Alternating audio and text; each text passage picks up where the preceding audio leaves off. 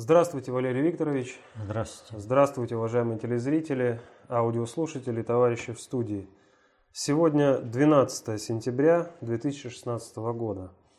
А, с нашей прошлой записи «Вопрос-ответ» передач прошло уже две недели и накопилось очень много вопросов. И начнем мы с вопроса, который еще задавали посетители нашего сайта в конце августа.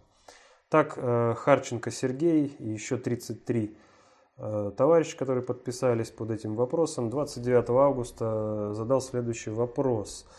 Э, Здравствуйте, Валерий Викторович. Вопрос о внезапной проверке в войсках и министерствах. Интересен момент с участием полевых, первый раз, кстати, за все время учреждений Банка России.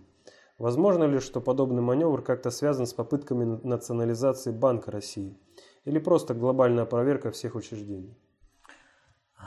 Нет, это не просто глобальная проверка всех учреждений. И вопрос о национализации банка здесь стоит э, на последнем месте. А, вот у нас как-то вот э, любят э, рассуждать умными словами, а не приводя эти слова к жизни. Вот одно из таких рассуждений, которые любят э, бросаться наши, так сказать, эксперты, это есть такое понятие, как гибридная война. Вот, кто так, что такое гибридная война, толком никто не знает, хотя для всех это очевидно, вот, кто занимается достаточно, э, концепцией общественной безопасности, это война по всем шести приоритетам, они описаны в достаточно общей теории управления. Так вот, э, по сути, если просмотреть то, что сейчас происходит, то Россия находится в состоянии войны. Именно в состоянии вот этой гибридной войны. И вот эти вот маневры, которые проходят, внезапные проверки и все прочее, это боевые действия, которые обеспечивают мир на нашей земле. Что на наши города не падают бомбы, снаряды, ракеты, что у нас мирная жизнь. Но нагрузка, которую несет наша армия и сопутствующие институты, э, которые обеспечивают, участвуют в этих проверках, это военный аспект, абсолютно военный аспект. То есть фактически здесь была проведена проверка и э, маневры, вот, боевые действия с участием уже других замкнутых на э, обеспечение жизнедеятельности государства. Вот это надо понимать, а то у нас многие э, думают, что это вот все что-то такое, ну, просто армия учится. На самом деле армия сейчас, проводя вот эти все проверки, она своими действиями защищает, это фактически боевые действия, защищает мир и спокойствие на нашей земле, в нашем государстве, в нашей стране. К следующему вопросу, который возвращает нас вот как раз таки к э, последнему видео от 29 августа. А, после, после вашего ответа про разногласия Федорова и Старикова возник такой вопрос. Раз за Нодом и Федоровым стоят элиты, разбирающиеся в глобальной политике, и при этом они патриотические, то может действительно на выборах проголосовать за Единую Россию? Федоров же уверяет, что там чистки идут, да и президент якобы тоже намекает, хотя я лично пока не заметил даже косвенных намеков от Путина, что это его партия и ему необходимо, чтобы за нее проголосовали. А то, что сама партия сейчас в агитации ведет риторику, мол, мы партия Путина, используя его заявление в своей рекламе, меня как-то не убеждает э, в том, что это так. Ну и э, Виктор из Киева э, также спрашивает о том, что партия Великое Отечество и партия Родина подписали предварительное соглашение о взаимодействии на выборах. И, в общем, все пользователи больш... много спрашивают, а, собственно, за кого-то голосовать в ближайшее воскресенье. А, ну, начну с самого, это я, может быть, не проследите, чтобы ответил на все вопросы. Значит, э, начну с самого главного. Э, Кланово-корпоративные группировки, стоящие за Федором и Нодом, не знают и не понимают глобальной политики и концептуальной власти. Если бы они это знали и понимали, им не нужны бы были такие лакмусовые бумажки, маркеры типа э, Старикова э, с ПВО или Сидорова с его э, народным вечем. Вот. Именно потому, что они не знают, и они понимаете, как в темноте идут на ощупь. И главное, не наступить э, на больную мозоль тому, кому наступать нельзя. Им нужен маркер. Вот о чем идет речь. Что касается э, Единой России, да и вообще всех партий, э, то э, вот э, начать нужно здесь с обратной стороны. Когда э, нужно было, чтобы победила Единая Россия, а для страны нужно было, да, вот, то даже э, внутренний предиктор СССР мы работали на то, э, чтобы агитировать за то, чтобы победила Единая Россия. Хотя мы понимали, что это чиновничья партия, э, такая же кланово-корпоративная. Но ее победа нужна была для э, дальнейшего движения России по пути суверенизации. Что касается сейчас, как вот партии, все партии ведут агитацию, то э, вот что можно сказать э, о всех? Это вот я много не смотрел, потому что нет желания тратить э, время на вот эти пустые э, Дебаты, теледебаты. дебаты, теледебаты. Потому что все теледебаты, вот почему, объясняю, э, я смотрю по мере возможности, но так особо не смотрю. Все теледебаты построены по одному принципу. По принципу, изложенному в анекдоте. А, в этом анекдоте, значит, э, пациент приходит к врачу и говорит, доктор, вот э, сделайте что-нибудь. Вот у меня болит живот, я пошел к хирургу, а он мне сказал, что сейчас уши отрежет. А терапевт ему отвечает, эх, эти хирурги, все бы им только резать. Я сейчас вам дам такую таблеточку, ушки и сами отвалятся. То есть, когда ставится какой-то вопрос э, на обсуждение – обсуждение идет именно в этом ракурсе. Болит живот, а они обсуждают, э, какими путями ликвидировать какую часть тела у пациента. Один предлагает там одно ампутировать, другой предлагает другое ампутировать, но никто ничего не говорит о содержании. На этом фоне я выделил э, только вот э, трех человек из всех, вот э, что я мне посмотрел, трех человек, которые говорили содержательно. Один из этих э, людей – это представитель «Яблока», мой земляк э, Владимир Александрович Рыжков. Вот, он говорит содержательно, правильно. Э, и вот настолько проникновенно рассказывает, как мучается Россия – а вывод у него такой, ну что же она так мучается, давайте ее добьем окончательно, чтобы ее не было. Но говорит содержательно. Вот. И еще э, два человека, которые говорят содержательно, с пользой для России и для мира, это Вассерман и Хазин. Больше я никого содержательного не видел. Все остальные рассуждают, как в том анекдоте про врача. Вот, понимаете, э, вот даже нет таких вот, как Рыжков, который бы э, вот, ну, ну, с полным осознанием того, что Россию надо просто уничтожить. Это глаза такие добрые-добрые, давайте Россию просто уничтожим и все. Ну вот, она мучается вот так вот. Зачем же ей так мучиться-то? Вот. Э, что касается партии, там вообще вот э, кандидаты, это, ну, понимаете, вот э, ощущение, что Украина пришла к нам, вот это вот сведомизм полный. А что касается Единой России, то они, э, в общем-то, ну, обычные паразиты. Они э, взяли э, э образ президента, э, надо сказать, с молчаливого его согласия – вот, э, и едут на нем, эксплуатируя. Мы партия президента, мы туда-сюда, а сами фактически ничего не делают. Вот в чем суть? У нас э, партия, это, Госдума, она превратилась в коллективную алочку пипец. Вот из молодежного сериала «Универ» там есть такая. Вот. Э, очень символично, что актриса, которая снималась в этой роли, она э, депутат. депутат Государственной Думы. За это время, что она была депутатом, она снялась в нескольких фильмах. Да? Ну а что действительно это быть в Государственной Думе? Законотворчеством, что ли, заниматься-то? Нет. Понимаете, вот что должно было сдвинуть участие ПВО в этих выборах. Ликвидировать вот это состояние алочки пипец э, коллективного, понимаете? Но этого не произошло. Поэтому вот, вот как можно говорить, голосовать за кого-то там? Ну, подписала там э, ПВО с Родиной. Ну, вроде не Хазин, да? Но за Хазина э, я не, не потому, что он там не друг или там он мне не друг и не враг, что называется, да?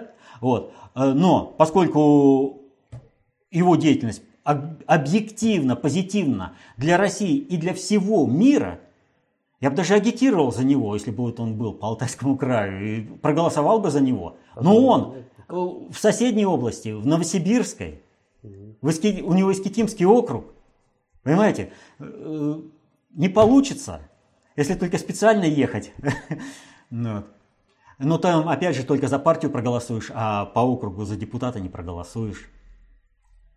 Так что здесь э, вот сказать о том, что вот надо за кого-то проголосовать, ну, вот при том, что сейчас э, происходит в государственной, вот с депутатами Государственной Думы, это вообще это нечто ужасное, надо сказать. Вот и главное это ведь здесь не в том, что все депутаты управленчески безграмотны. Вот смотришь вот эти дебаты, и просто они всегда были управленчески безграмотны, но ужасает другое.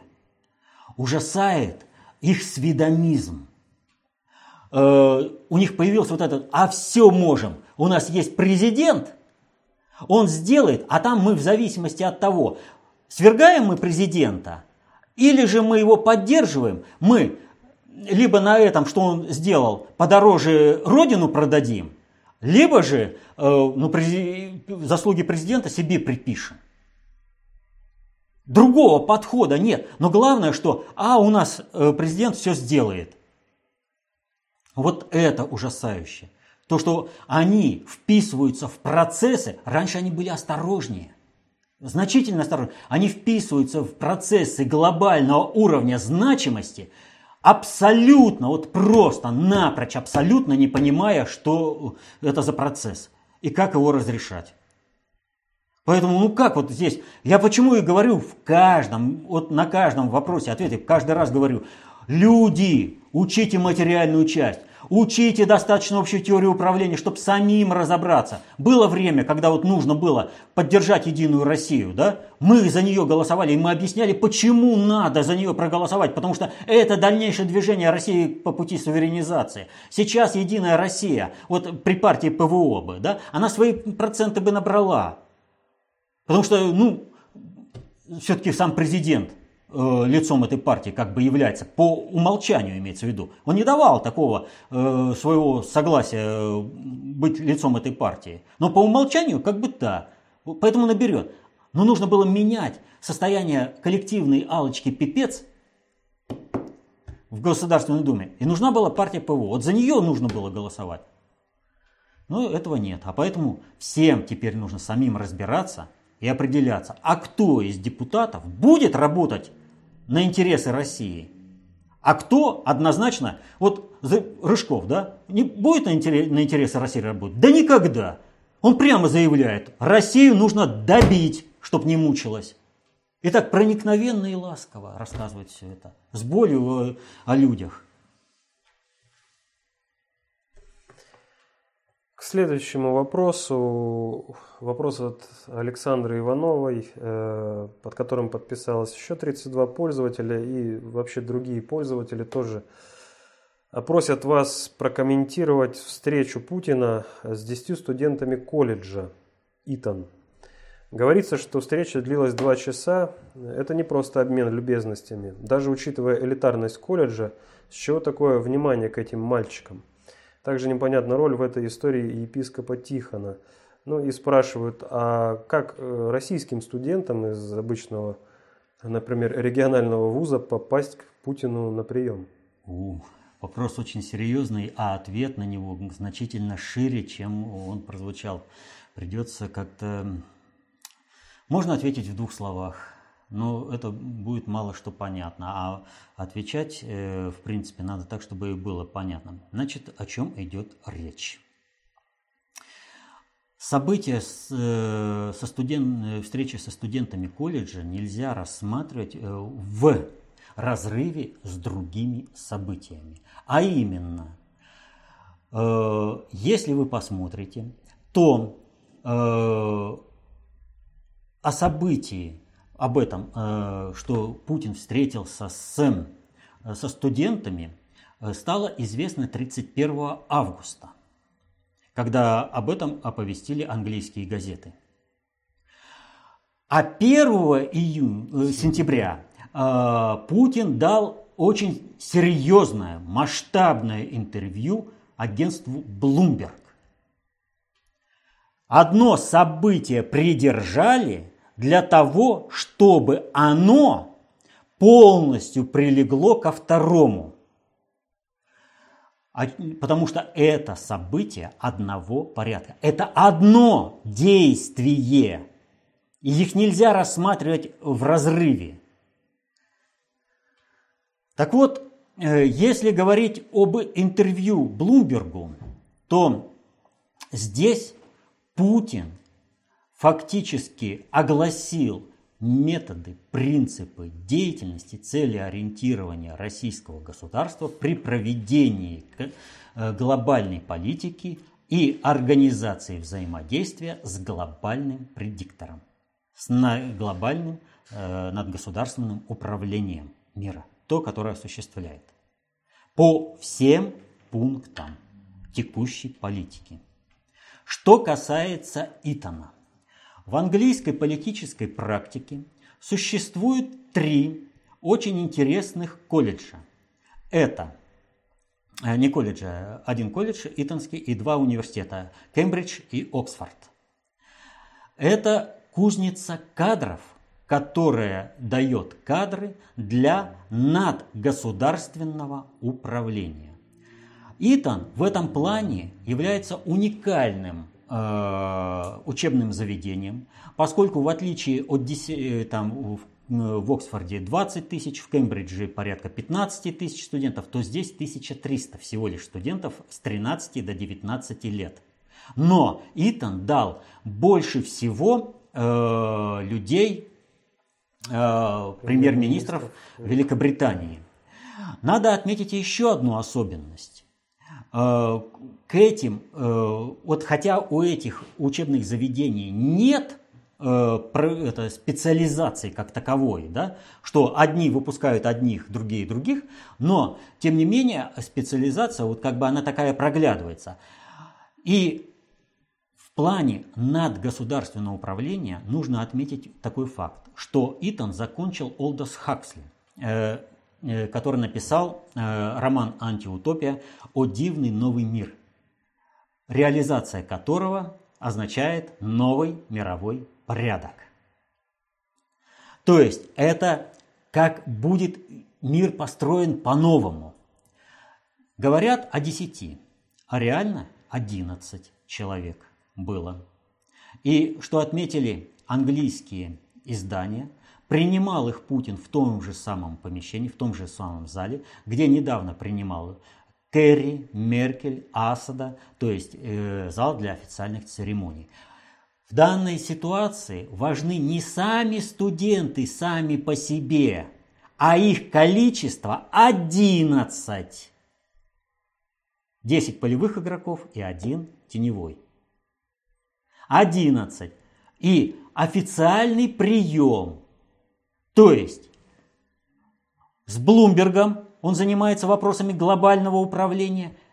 Итан то же самое глобальное управление. И при этом, обратите внимание, он встречается с ними раньше, чем с Терезой Мэй. Вот когда был э, так называемый Брексит, и там все заламывали руки, а это там э, Европа осталась без Великобритании, Великобритания сбросила Европу там и прочее, там, а какие последствия, все прочее. Э, мы дали несколько иной взгляд на эти вещи, да, и объяснили, что э, Тереза Мэй нельзя рассматривать как политическую фигуру, которая в полной мере представляет собой э, фигуру Э, представляющую даже британскую государственность, не говоря уже о том, что она представляет надгосударственное управление, хотя бы в лице британской короны, не говоря уже о глобалистах-атлантистах, Евразии, это атлантическое крыло. И смотрите, Путин встречается со студентами а с Терезой Мэй встречается на полях G20 в Ханчжоу. Там же на полях Ханчжоу встречается с ней и Обама. То есть, представляете, премьер-министр одной из ведущих стран мира, фактически до сих пор империи, над которой не заходит солнце, с ней ни один ведущий, практикующий политик не встретился. Специально. Ни она ни к кому не поехала, ни к ней никто не приехал. Понимаете? Она осталась в одиночестве. Ей показали. И вот здесь, вот эта встреча в официальном зале показала, на каком уровне у Путина идет взаимодействие с надгосударственным управлением. На уровне глобального предиктора, на уровне при, э, студен, вот эти студенты э, Итона, они, повторю, не сами по себе. Может быть, кто-то с них, из них и станет чем-то выдающимся. Но главное – институт, который они представляли. Главное – количество людей, которые они представляли. И вот здесь э, надо понимать вот такую вот вещь. Значит, э, все слышали про кембриджскую пятерку. Вот это вот о специализации Терезы Мэй и отношения, это, что есть, кто есть кто в управлении. Вот, так вот, э, все слышали про кембриджскую пятерку. Знали про пятерку давно, но кто был пятый, долгое время не знали. Пока э, лавочница э, Маргарет Тэтчер, которая, как говорят, очень недолюбливала королеву, Э, это не сдала на заседании парламента. И она объявила, что возглавлял пирамиду Энтони Блант. А Энтони Блант, э, есть разные варианты его происхождения, но э, не один, любой вариант, в том числе и официальный, означает его прямую принадлежность королевской семье Великобритании. Королевской. И оглашение этого имени – это удар по королевской семье – и э, Ким Филби, который был в это время э, в Москве, он, значит, сказал, ну, теперь этой мещанке просто так э, с рук не сойдет. И вот есть такое мнение, что ее там в конце концов выдавили. Но как выдавили? Вот нужно посмотреть по датам. Первое. Э, в мае 1979 года Э, Тэтчер становится премьер-министром. А Энтони Бланта она сдает на заседании парламента в ноябре 1979 года. Вот королева, которая по закону имеет право вот моментально назначить и убрать премьер-министра, не убрала ее. Более того, Маргарет Тэтчер еще три раза была премьер-министром Великобритании. В общей сложности она была 11 лет. Она один год до своего срока не, не дошла. Она ушла, за, э, пробыв три, третьего срока три года, и ушла. Там была комбинация. Но суть-то в чем? Кто стоял за ней, когда э, Маргарет Тэтчер сдала э, члена королевской семьи как э, члена Кембриджской пятерки. Это был серьезнейший удар по э, британской короне. Серьезный удар.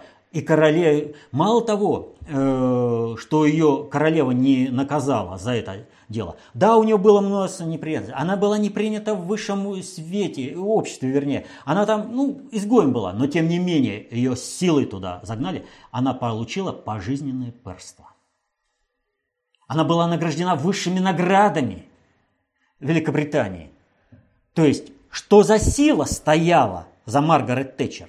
А здесь нужно понять, а что такое кембриджская пятерка? Вот многие думают, что это разведка Советского Союза. Ничего подобного. Кембриджская пятерка не работала на интересы Советского Союза. Она представляла надгосударственное управление. И через э, работу, координацию спецслужб осуществляла управление мировыми процессами в нужном для глобального предиктора направлении.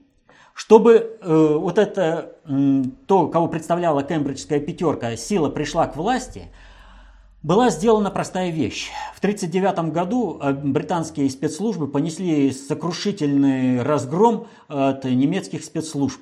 Они просто разгромили британскую спецслужбу, а поскольку те стали э, бывшие э, разведчики Великобритании оказались не удел, у них все сети разгромлены, то пришли новые, которые начали создавать и эффективно работать.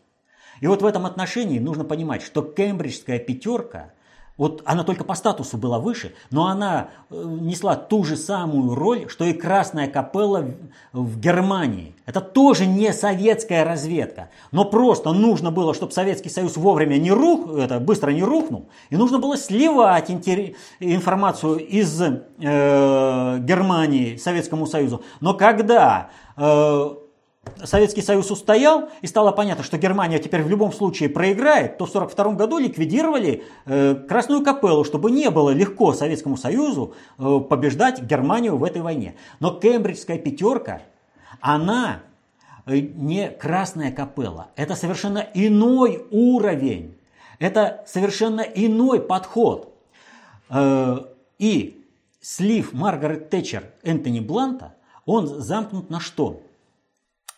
А, к концу XIX века, а, началу XX века у глобального предиктора в силу закона времени встала задача переструктурирования э, архитектуры управления миром.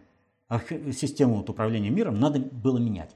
И был объявлен, так скажем, негласный конкурс на то, э, кто его ну, предложит наиболее успешный план э, переформатирования мира. И э, вот этот э, конкурс, по сути, выиграла группа, которая называлась «We», «Мы», потом она называлась «Group», потом «Круглый стол», «Общество круглого стола», неважно, как это называется, но именно она предложила вариант переформатирования британской короны и всего мира. Поэтому, когда говорят о том, что вот как бы там Рузвельт что-то там сделал и разрушил британскую корону, это непонимание деятельности вот тех самых структур, выходцев вот из этих самых элитных заведений и еще привлеченных людей, ну, толковых, ну, вот, типа э, Герберта Уэллсон. Вот. А, в перестройку, в выработку перестройки э, мира. Они это сделали. А Разрушение э, империи, как там не старался э, Черчилль ее сохранить империю, ничего у него не получилось. Почему он и держался на совершенно э, другом уровне по отношению к Сталину и Рузвельту. Те, э, работая на уровне более высоком, чем Черчилль, они знали будущее Британской империи, знали, куда идти. А он даже не был посвящен в эти вопросы. Он не прошел, почитайте биографию э, Черчилля, и вы поймете, он не прошел квалификационный экзамен для того, чтобы стать членом надгосударственного управления. Он остался страновой элитой. То есть он не вышел на уровень вот э, тех институтов, которые представляют Итон, Кембридж, э, э, Оксфорд. Надгосударственное управление. Сейчас перед миром стоит та же самая задача – переформатирование мира. Перенос центра концентрации управления из Великобритании в Китай. Тереза Мэй о чем заявляет? Наступает золотой век в отношениях Великобритании и Китая. Британская э, делегация посетила Башара Асада. То есть нужно как, какие-то черновые рабочие, которые за государство сделают неприемлемые шаги, резкий этот сильный маневр, который можно будет потом осудить, их выкинуть, но продолжить это движение в нужном русле. Перестройка идет всего мира. Но не получилась у них война э, на Ближнем и Среднем Востоке. Не получилось организовать наступление, э, переселение народов через э, Среднюю Азию СССР э, через, в Россию и принесение туда войны. Вот. Значит, надо возвращаться на эти места. А если Россия будет контролировать Сирию, а как же Великобритания? Это же ее зона ответственности. Вот они и идут, возвращаются. Вот. Так вот, Путина сдублировали. То есть он принимает этих студентов. Не как студентов, а как институт отношений с глобальным предиктором. И он выстраивает в диалоге отношения, а ребята обкатывают. Скорее всего, это действительно толковые ребята, которым предстоит потом бороться против России. их обкатывают, их тренируют на Путине. Это, э, это спарринг. Поэтому так долго и идет все это. Обкатали. Путин огласил в Блумберге, интервью Блумберг, основные проблемы. От аналитиков я не слышал э, ни одного здравого замечания, потому что сказал Путин и как сказал. Аналитики, ну, геополитика, что сделаешь. Э, мне до таких высот геополитики не дорасти. Вот. Он там все это огласил. Э, прозондировали все вопросы, насколько возможен люфт, э, маневр какой возможен, где какие точки соприкосновения, где какие точки размежевания. И именно эту задачу решали эти студенты. Вот идет о чем речь. Об организации взаимодействия на глобальном уровне, с глобальным предиктором помимо государственных институтов. Что касается встречи наших студентов с Путиным. Для того, чтобы наши студенты встречались с Путиным на таком вот уровне, вот так, Россия должна обрести концептуальную властность, полный суверенитет. До него еще пока далеко. У нас нет институтов, которые бы проводили глобальную политику, осуществляли бы концептуальное управление в стране. И причем на другом уровне. Вот там толпа элитарная, поэтому от всяких э, Оксфордов, Кембриджев, Итон да, приходят. А у нас должно быть антитолпа элитарное общество. Что касается э, того, кто организовал э, Епископ Тихон. Да. Вот. Так вот, э, что называется РПЦ, ему можно э, в прямом смысле в ноги кланяться. Вот, выстраивается в ряд и кланяться, потому что он для отработки ошибки управления РПЦ сделал больше, чем кто бы то ни было. Э, поясню. Вот э, РПЦ они получили, э, что называется, золотую рыбку за счет соглашения патриарха и папы римского. Они получили э, в свое управление всю Западную Европу, весь э, католический мир. Сдается им просто, сразу. Берите и управляйте. Одно условие. Путин осуществляет управление глобального уровня значимости – Путина поддерживать, а не против него выступать. И тогда вы на Крите становитесь первой среди равных православных церквей. Вам отдается Европа. Чего они сделали? Они поддержали императора в его устремлениях стать императором. А как потом оказалось, что он сам сказал, ну не шмогла я. Вот старался, старался. По отношению ко мне все было выполнено. Сколько просил, столько дали. А я ума дать не смог вот тому, что мне дали. Ну, прямым текстом же было сказано. Вот. Э, церковь, тем не менее, вот во Франции убили священника. Казалось бы, реанимация, а общество осталось индифферентным. Другие процессы. Ну, католическую церковь не спасти. Надо туда привести кого-то. А кого приведешь, кроме как э, родственницу РПЦ? Но как заводить туда? Ну и, в общем-то, РПЦ сейчас предложен э, вариант Петра Первого, по сути. То есть, ребята, вы с патриаршеством не справились. Вот посмотрите, было патриаршество, закончилось смутой в России.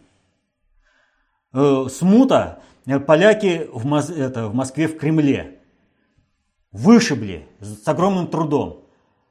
Пришел Петр Первый, сказал, нет, все, царь вам отец. Синод. И как-то успешно работал РПЦ на благо России. Да, были недовольны царем, и Петра Первого до сих пор проклинают. Такой секой, патриарха не было. Но церковь-то работала на интересы страны как институт. Не захотела церковь быть больше без патриарха. Поддержала революцию против царя Николая II. Лишились патриаршества. Сами лишились, через гражданскую войну лишились патриаршества. Опять привели войну в страну. Сейчас участие в заговоре против Путина то же самое. Как только церковь получает патриарха, так она ведет страну к катастрофе.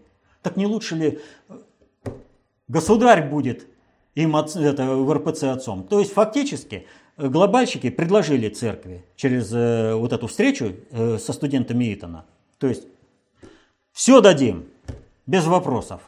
Но теперь на других условиях. Вам Путин указ по полной программе. А если он вам не указ, то РПЦ ликвидируем. Для нас не впервой ту или другую церковь ликвидировать. Так что им выбор. Либо они состоятся как э, и войдут в историю, тот же патриарх Кирилл войдет э, деятельным человеком, который приведет э, РПЦ к расцвету, территорию, которую, где они будут э, проповедовать. Э, вот они всегда говорили раньше, вот у нас прозелитизм, приходят другие церкви и забирают у нас. Вам дают территорию, вы пасту свою расширите моментально, потому что то, что делает Путин, является такой агитацией за Россию, а вы представляете как бы духовность России. Вы выгодны глобальному предиктору, он вам дает. Вы почему не слушаете это? Ну не хотите, помимо вас пойдет все. Вот эта встреча показала еще. И много еще аспектов. Всего тут э, просто рассказывать и рассказывать. Патриарх Московский вся Европы? Да, нет, а не только нет, не только всея Европы. Я сказал о всем католическом мире. А католический мир, вы куда БРИКС Латин, будете списывать? Вот смотрите, несмотря на то, что э, там сейчас э, сложные процессы идет, э, Си Цзиньпинь встретился с Темером и сказал ему, не дергаться. БРИКС – это БРИКС. Бразилия – это часть э, БРИКСа. Поэтому мы верим в то, что в Бразилии все переживет. А что у тебя в Соединенных Штатах, тебя не спасет. Ты посмотри, что там у них происходит. Ты посмотри в мире, что происходит с Соединенными Штатами. Так ты думай, как тебе сейчас разворачивать полномасштабную гражданскую войну, ради чего тебя поставила страновая элита США – или же работать в интересах глобального предиктора и этот вопрос спускать на тормозах. Ну, ты мэр не дурак. Посмотрим, как его держат э, за Фаберже страновики США. Ну, кстати, вы вспомнили Китай, и много вопросов, э, в частности, вот Антон задает, в связи со следующим инцидентом, который произошел, вас просят прокомментировать, который произошел с президентом США в аэропорту Ханчжоу во время прибытия Обамы на саммит G20 3 сентября. Как известно, к самолету Обамы, вопреки протоколу, не подогнали трап с красной ковровой дорожкой, вследствие чего президент был вынужден спускаться по лестнице в хвостовой части самолета. Более того, когда журналисты у самолета встречали Обаму, один из сотрудников китайской службы безопасности внезапно потребовал, чтобы журналисты исчезли – Представительница делегации Обамы напомнила охраннику о том, что это американский самолет, принадлежащий президенту США, на что тот ответил ей криком «Это наша страна, это наш аэропорт». Это был человеческий фактор или же Китаем было продемонстрировано на весь мир отношение к страновой элите, элите США? О, вопрос очень большой и примыкает э, к избирательной кампании США. А значит, э, прежде всего, немножко неправильно, э, как бы интенционно не то чтобы криком, не то чтобы потребовал испариться там и исчезнуть, он их просто ограничивал в их деятельности и э, регламентировал их э, работу. То есть где стоять, чего и как, откуда, а им ракурсы э, не нравились. Вот. И не срывался он, не кричал, а громко и доходчиво объяснил, это наша страна. Что касается всего этого инцидента, который произошел в Ханчжоу, а, его нельзя рассматривать в отрыве от другого инцидента, а именно оскорбление, которое нанес президент Филиппин Дутерте э, Обаме. Как он его уж там обозвал, это вопрос такой, э, цензурный или все-таки в рамках приличия. Хотя Associated Press э, и другие издания, относящиеся именно к глобальному управлению, они подчеркивают, что было нецензурное оскорбление. А вот э, издания, работающие в рамках э, э страновой элиты США, те э, несколько смягчили и говорят, ну, в принципе, вполне приличное, где-то так, расхожее э, оскорбление, там все прочее. Так вот, нужно понимать здесь э, следующую вещь. Ну, не задалась э, предвыборная кампания у Хиллари Клинтон. Не задалась. Этот, э, ее вот, ну, просто обнялись, защищают и Байден, и Обама, там все прочее, да? Они говорят о том, что э, она там наша, она будет лучше всех управлять страной. И вот э, смотрим в Турцию. Должен был поехать Керри от глобальщиков, да, э, который как бы не поддерживает э, Клинтон. И его можно было бы приписать э, к тому же Трампу при определенных обстоятельствах в Турцию. Но Керри свой визит отменил, а Байден – Вообще просто, что называется, галопом по Европам, ну, четыре встречи за день. О каком рабочем визите здесь может идти речь? Здесь просто ножкой шаркнуть, но главное, что он прибыл. Именно в тот день, когда началось вторжение войск Турции в Сирию, со всеми последующими негативными последствиями, которые понемногу начинают проявляться сейчас. Почему Клинтон и говорит, нет, Соединенные Штаты не должны участвовать в наземной операции в Сирии. Вот. Но кто фактически привязался. Как все аналитики заговорили, о, это Соединенные Штаты дали отмашку. Сейчас я вам, правда, встречаю аналитиков, которые говорят, ну, что-то не похоже, чтобы Соединенные Штаты это дали отмашку на вхождение Турции. А кто тогда? Ну, глядишь, через месяц дойдет, что это был, в общем-то, Иран. Вот, что Турция вписана в другие процессы. Ну, э, эксперты они такие. Так вот, э, негатив. И он дальше будет нарастать. Прилетает э, в, в это, кто называется, в Ханчжоу э, Обама. Весь из себя крутой президент. Кому все прислушиваются, кого все боятся. А им говорят, это наша страна, это наши правила – Э, в чужой монастырь со своим уставом не ходят.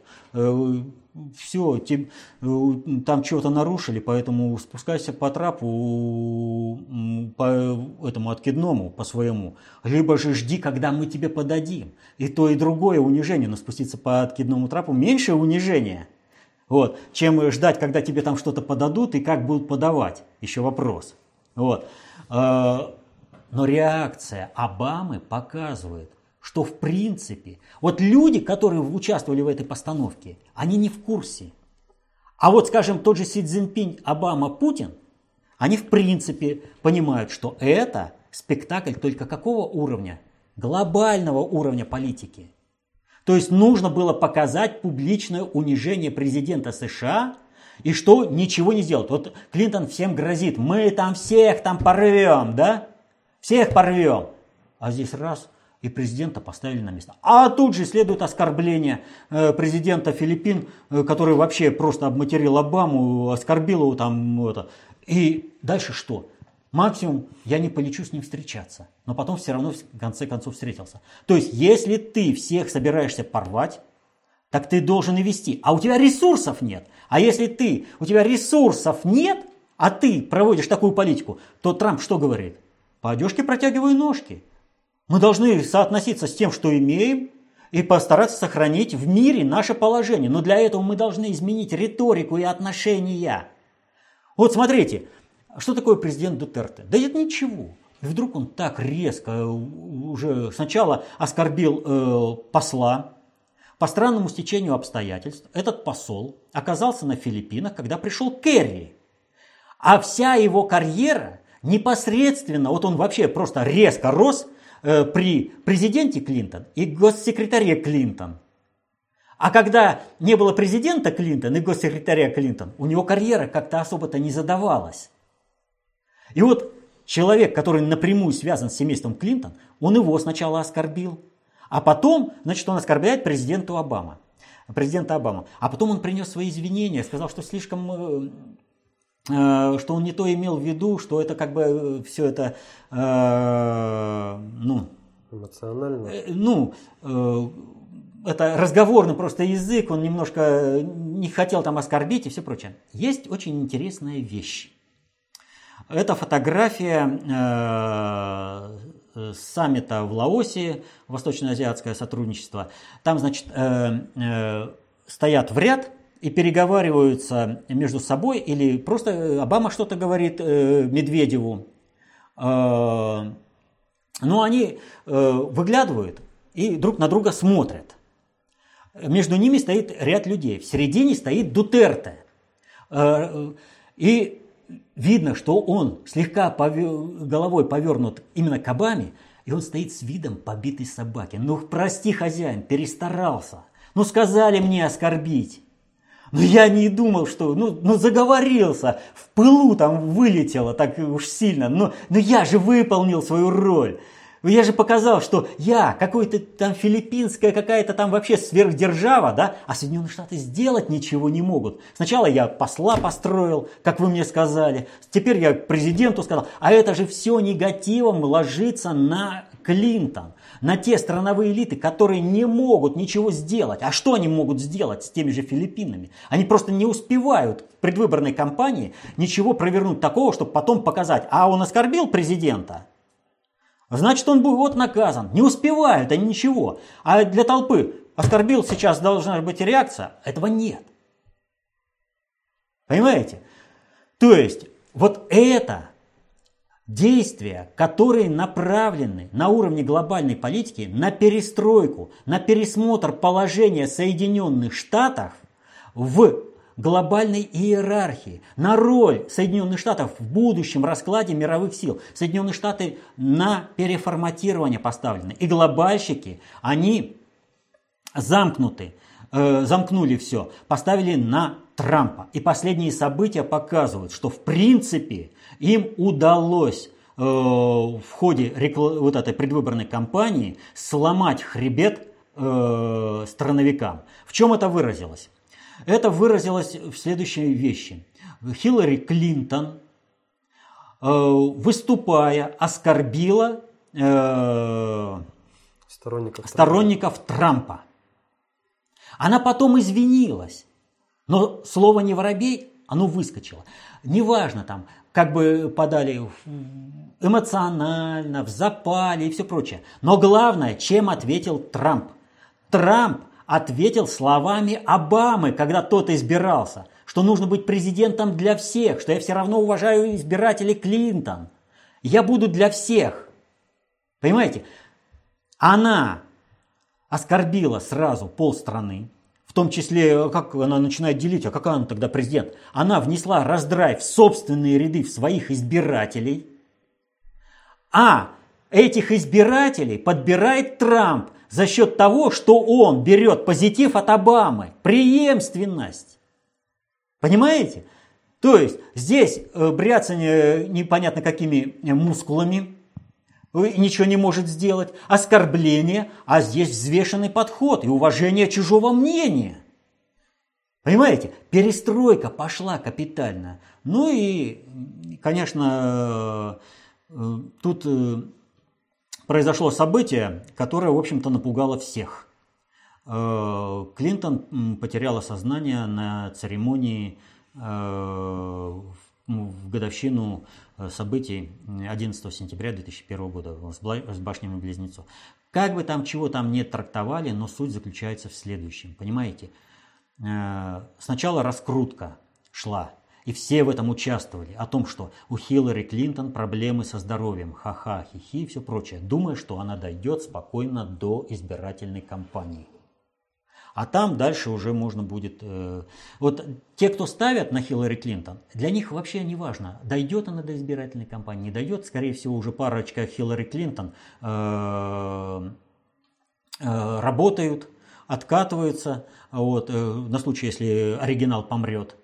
Чтобы кого выставить. Не исключено, что на некоторых митингах выступает не сама Хиллари Клинтон, а ее двойник, который необходимо. И когда вышла Хиллари Клинтон через два часа там, сказал, да ничего, все со мной в порядке.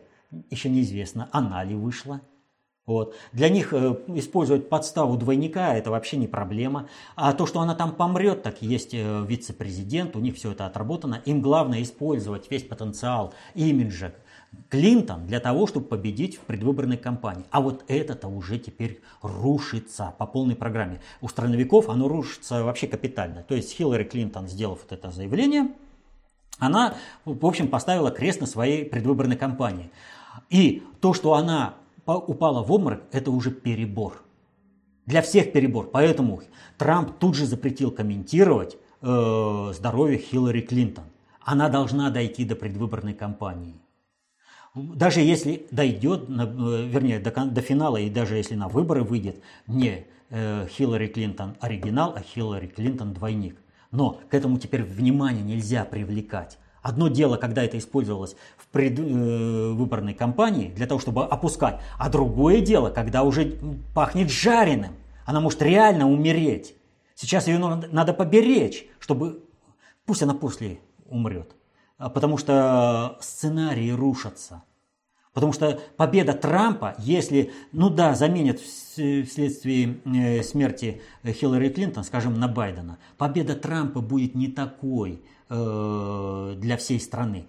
Качество победы потеряется, поэтому должна до, до выборов дойти именно Хиллари Клинтон.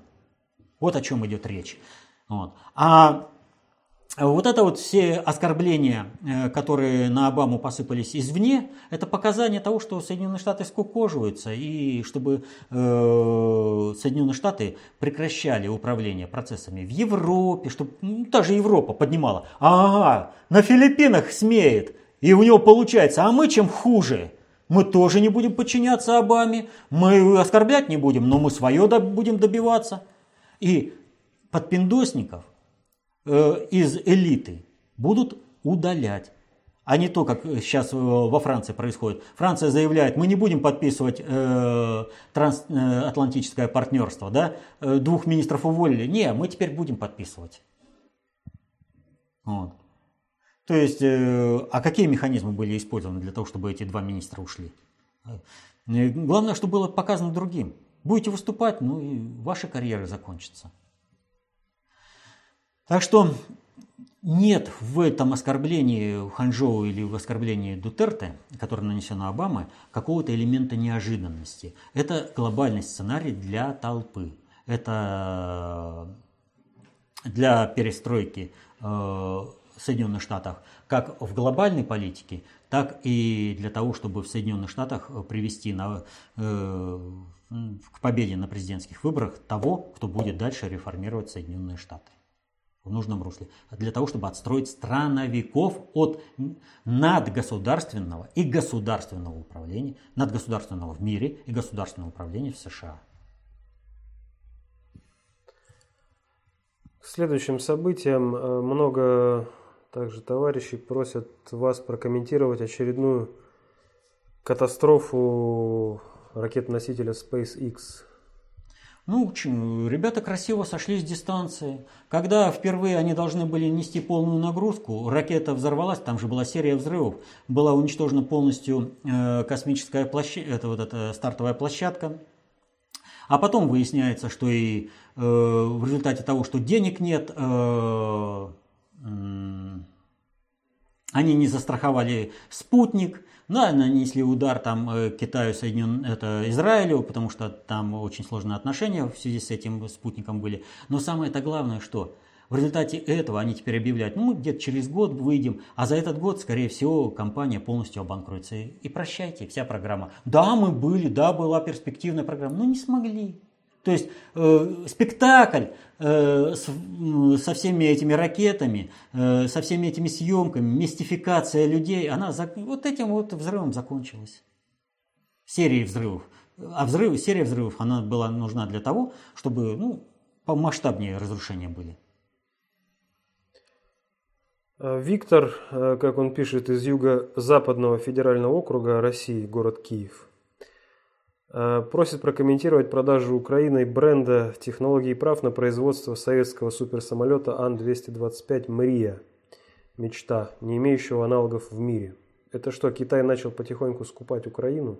А, Китай Украину скупает давно и устойчиво. Надо помнить, что первое, что Китай купил у Украины, такое масштабное, это их нынешний авианосец, а бывший этот варяг, который по цене металлолома продали. Даже причем металлолом, корабль, который на 80% был готов, продали по цене металлолома. Они его перестроили там, сделали. И теперь э, Китай имеет собственный авианосец. Соединенные Штаты имеют авианосец, и Китай теперь имеет полнома, полноценный авианосец.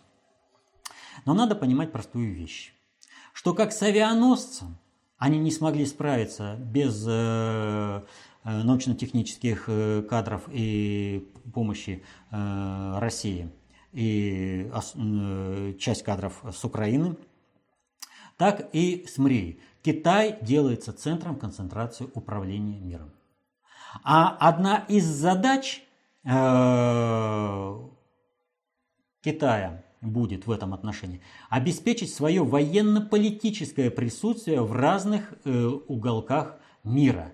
Мрия интересна только лишь как э, средство доставки сверхтяжелых грузов, э, негабаритных грузов на дальние расстояния очень и очень быстро.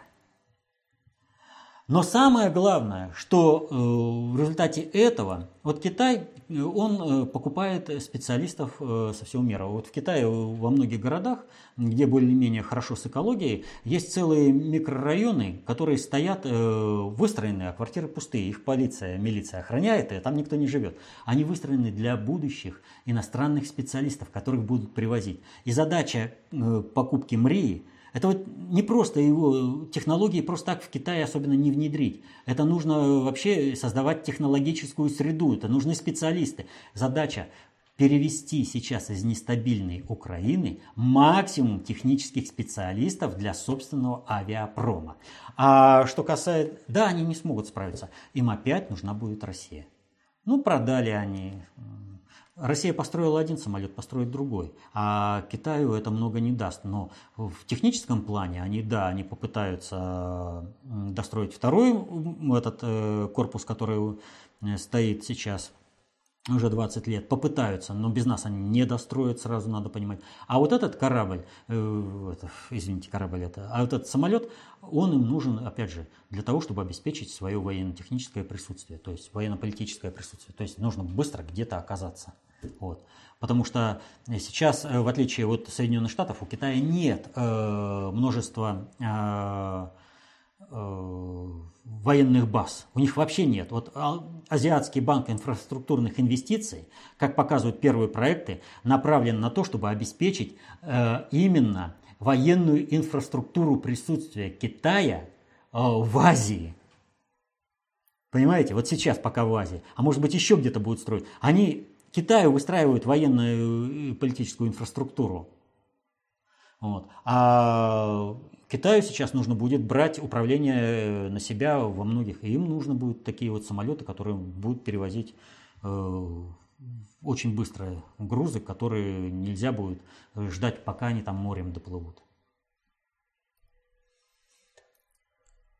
Следующий вопрос от Ирины. Еще несколько товарищей задавали подобный же вопрос. Связан он с э, группой ВКонтакте э, вашего имени. И в связи с этим э, следующий вопрос. Валерий Викторович, если можно, ответьте, пожалуйста, своим слушателям. Имеете ли вы отношение к созданию и деятельности сообщества в соцсети ВКонтакте, которое названо вашим именем vk.com slash vpyakin? Видимо, не все ваши слушатели имеют возможность зайти на сайт ФКТ «Алтай», чтобы увидеть на главной странице список ресурсов в сети, имеющих отношение к нашему коллективу. Ну, что я могу здесь сказать? Значит, прежде всего, а, я вообще от слова «совсем» не присутствую ни в каких социальных сетях. Меня нет ни в Одноклассниках, ни, вообще нигде, ни в Facebook, ни ВКонтакте, вообще нигде нет. Просто нигде нет. Всю свою деятельность, все, что я делаю, я делаю только исключительно с группой ФКТ «Алтай». Вот фонд, представительство Фонда концептуальных технологий в Алтайском крае. Вот с ней вся деятельность. И, э, соответственно, этому аутентичные ресурсы, которые имеют отношение ко мне, это то, что э, на сайте, говорите, выложено, да? Вот, я, насколько знаю, есть группа ВКонтакте ФКТ Алтай, да, есть э, канал э, на YouTube, э, ну, собственно, где и выходит наш. Да, Коба Доту, да, да. Э, значит, э, сайт ФКТ Алтай, вот, все, ну, в еще есть, есть еще что-то, в Одноклассниках есть, да, тоже ФКТ Алтай. И в Фейсбуке, да? Ну, э, ну, я вообще за этим делом даже не слежу. Я, меня нет нигде. Вот я работаю только с группой Фонда концептуальных технологий представительства в Алтайском крае. Все. Вот этот аутентичный ресурс. Если я э, давал специальный, был спецвыпуск э, по, по-моему, по СУ-24, да, так это для группы в КТ Алтай ВКонтакте специально снимали. Вот. А больше я ни с кем вообще даже вот э, и в социальных сетях меня просто не существует. Просто не существует. А, и еще один вопрос э, от Кондратова Дениса. Валерий Викторович, ввиду понятных причин вы в выпусках «Вопрос-ответ» в основном отвечаете только на вопросы, возникшие среди ваших слушателей в результате субъективного непонимания событий, освещенных в СМИ. В основном эти события происходят в таких регионах планеты, как Средняя Азия, Ближний Восток, государства еврозоны, Россия, Китай США. Неужели в регионе Африки, в частности ЮАР, Австралии, в Новой Зеландии, Сингапуре, Индонезии, Филиппинах, на Филиппинах ничего интересного не происходит? Или такая информационная тишина соблюдается намеренно? Нет, не намеренно, а в силу формата нашей деятельности. Вот если бы я жил где-нибудь в Африке или э, в Австралии, то я бы описывал э, глобальные политические процессы, надгосударственные процессы, государственные процессы, э, именно с точки зрения и интересов той, той страны Африки или Австралии. Э, поскольку я живу в России, то в первую очередь, естественно, мне нужно отстаивать интересы России для того, чтобы Россия была э, суверенной страной, концептуально полновластной, чтобы проводила свою концептуальную и глобальную политику, а не была зависима от каких-то внешних диктатов. Э, выбор событий, которые происходят – вот, и который мы описываем, он связан э, с одной простой вещью. Глобализация, как говорил государь, он правильно сказал, э, Путин, глобализация – вещь объективная. Но он не сказал дальше. Глобализация Э, суть глобализации заключается в концентрации управления производительными силами на планете Земля. И если этот процесс объективный, то управление этим процессом носит субъективный характер. И он, это управление этим процессом было захвачено глобальным предиктором еще 3000 лет назад. Оно выставлено, эта цель. Они ее постепенно реализовывали. И сейчас у глобального предиктора есть... Э, э, вот э, одно время была модна война Ротшильдов и Рокфеллеров, да? А, мы показывали, рассказывали, что это ничего такого даже близко нет. А, у глобальщиков есть другое. У них есть два крыла. Это евразийцы сейчас и атлантисты. Вот, это почему итанцы э, атлантисты э, и 11 человек. У них между собой идет творческий конкурс, когда одну и ту же проблему они пытаются решить с разными, разными путями, а сколько там человек погибнет, их вообще не интересует. У них есть определенная цель, а у них есть определенное видение, как должен быть мир построен, и они к этому идут. А издержки их вообще не интересуют. Им главное достичь своей цели. Издержки имеются в виду, которые несут люди. В том числе и издержки, которые несет Россия. А нас это не устраивает, чтобы за наш счет что-то там делали. Мы, должны, э, мы имеем собственное видение, как должен быть устроен мир и положение России в этом мире. Соответственно, этому мы какие вопросы описываем? Те, которые имеют непосредственное отношение, которые могут быть воздействованы на положение России в мире, на изменение вообще мирового расклада – вот. И, естественно, если бы, скажем, был в Австралии, я бы описывал, вот как это воздействует на Австралию. А здесь мы описываем, как э, э, это воздействует на Россию. А вот вся эта событийная вещь, вот, которая глобального уровня значимости, о которой мы говорим, она выбирается-то ведь не нами. Она выбирается именно глобальным предиктором и при, из их центра концентрации управления. Они осуществляют эти действия. А, да, под руководством э, России, под руководством государя Путина, она сейчас все сильнее и сильнее проводит свою концептуально властную глобальную политику. Э, визит итанцев и э, интервью Bloomberg это показывает со всей очевидностью. Все больше и больше. Но это не значит, что мы э, полностью освободились и стали полностью суверенной страной.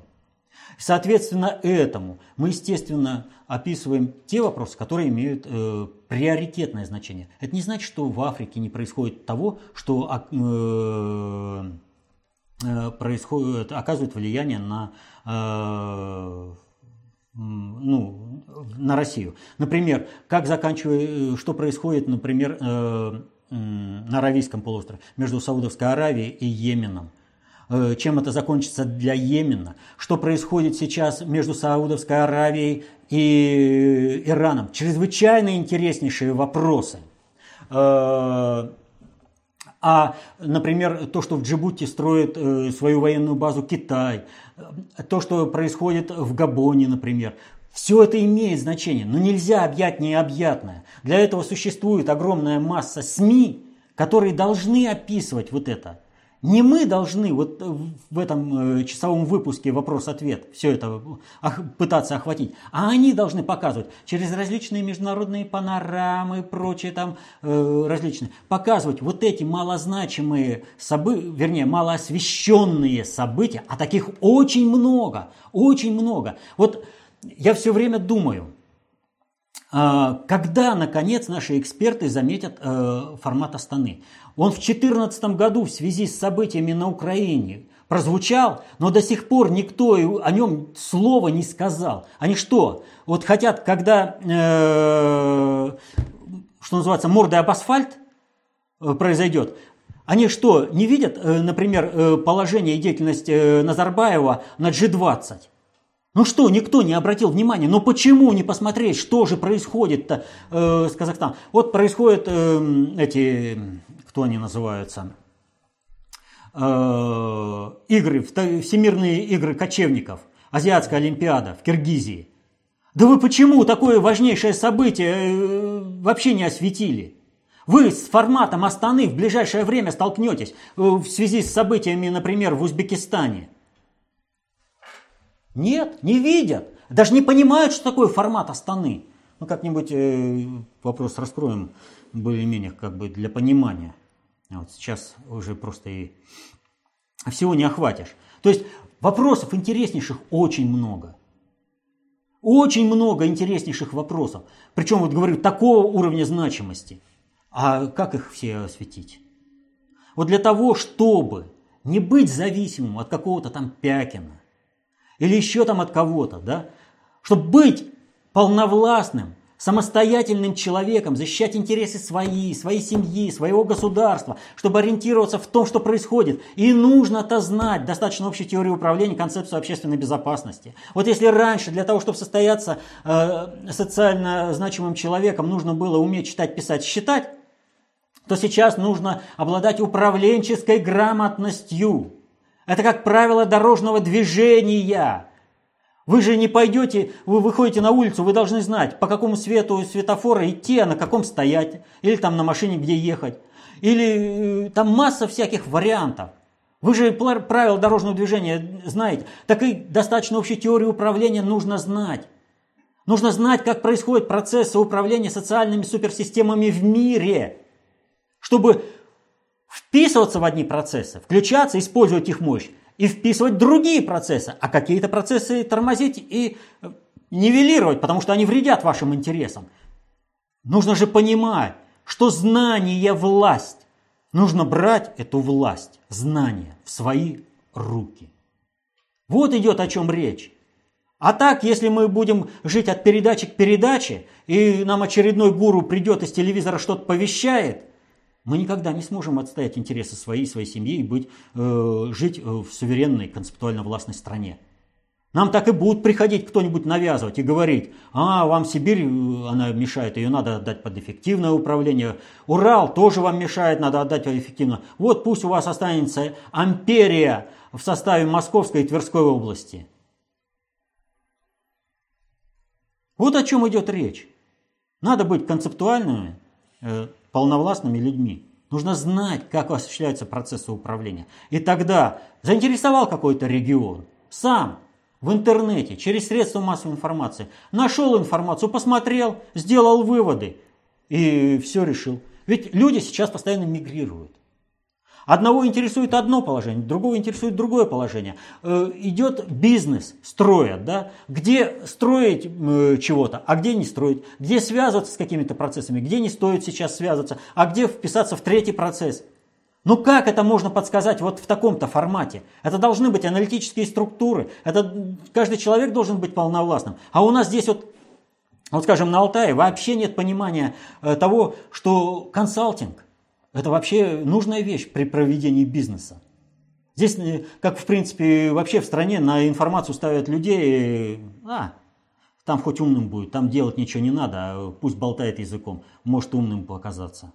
Таких примеров здесь вот навалом. И тратят на это миллионы, реально миллионы денег, чтобы э, взрослый мальчик побаловался собственной газеткой.